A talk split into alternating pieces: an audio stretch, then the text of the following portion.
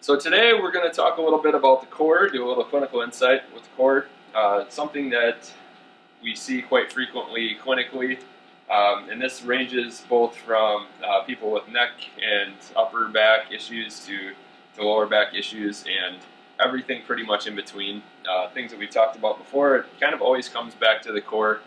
Uh, it gets played out a lot, you know, people put a lot of attention, like they want to be stronger in the core and um, I think to start it off, basically, what is the core? Uh, the core is the diaphragm, which is the top of the, the core. So that's a muscle that goes all the way across the top, or comes across the bottom of the rib cage, the top of the abdominal cavity. It goes all the way down to the pelvic floor. So there's uh, muscles as well at the bottom of the pelvic floor. So that's the top and bottom of the core. So you can think of it like a canister and then there's muscles that go all the way around, and that would be the sides of the canister.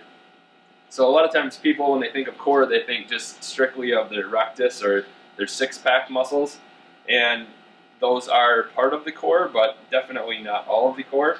And that's sometimes when people run into problems, and that's when sometimes injury can occur, is they become too dominant actually in the rectus muscles and maybe not using some of those other muscles as as much as they should. Um, so one thing to do if we start off, if we think about that canister, we have the top and the bottom and the sides. If you envision like a pop can, you want to have your pop can have a full circle all the way around. You don't want to have a dent in your pop can. So if you look at it here and you, you put a dent in the pop can, that's going to um, kind of create some instability in the core. Uh, so you want to try to uh, maintain a proper canister on all sides and try to keep uh, not having a dent. And typically, when people do dent, they, they kind of overarch their low back, and that's when they kind of create an energy leak. It leads to muscle imbalances, and it can create injury and uh, also lack of performance.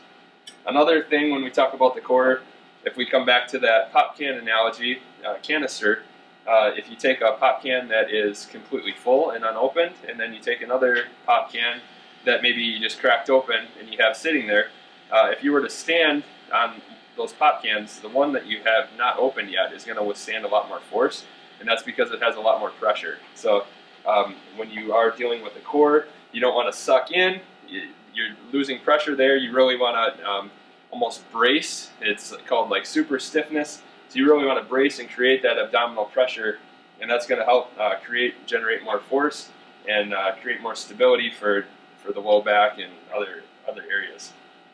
Um, so, if we flip this around here um, and kind of relate this into like clinical um, insights, uh, a lot of times people will get tightness. We don't have the muscles up here, but like the upper trapezius, uh, these muscles up here, people will carry their stress there.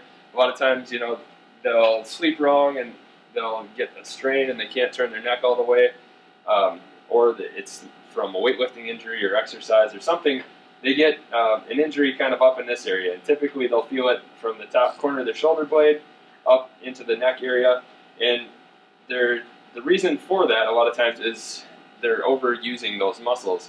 And when they do that, they're kind of using those muscles to, to breathe and holding all this tension up here as opposed to kind of just letting this relax and keeping that pressure down in the core and the diaphragm.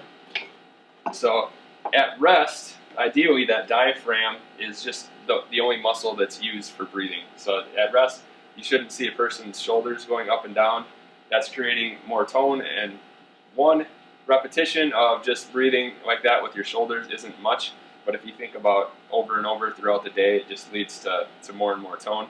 It's like if you were going to do a bicep curl all day long, maybe with just five pounds. If you did it repeatedly, you're going to have you know a lot of tone in the bicep by the end of the day. So um, that's placing importance on the, the diaphragm. Another thing that you can kind of see, that's that's what you see like with the upper neck, the upper back area. Um, sometimes these muscles that go along the spine will become um, overly, well, we become overly dependent on them just because we're not stabilizing properly through the core with all of these muscles. So the body's good at compensating. So it recruits these other muscles to try to help stabilize. Uh, you can also see this in the low back. So these, these muscles that sometimes become very tight along either side of the low back, Uh, sometimes you can just visualize that. You know, if someone has their shirt off, you can see a lot of tightness through here. Um, so ideally, we don't want to use those muscles just to stabilize all the time. Yes, they're muscles; they should be used for movement, but it shouldn't be 100% of the time for stabilizing. So if we can uh, recruit these muscles all the way around as a unit, uh, we become less reliant on the muscles that go up and down along the spine.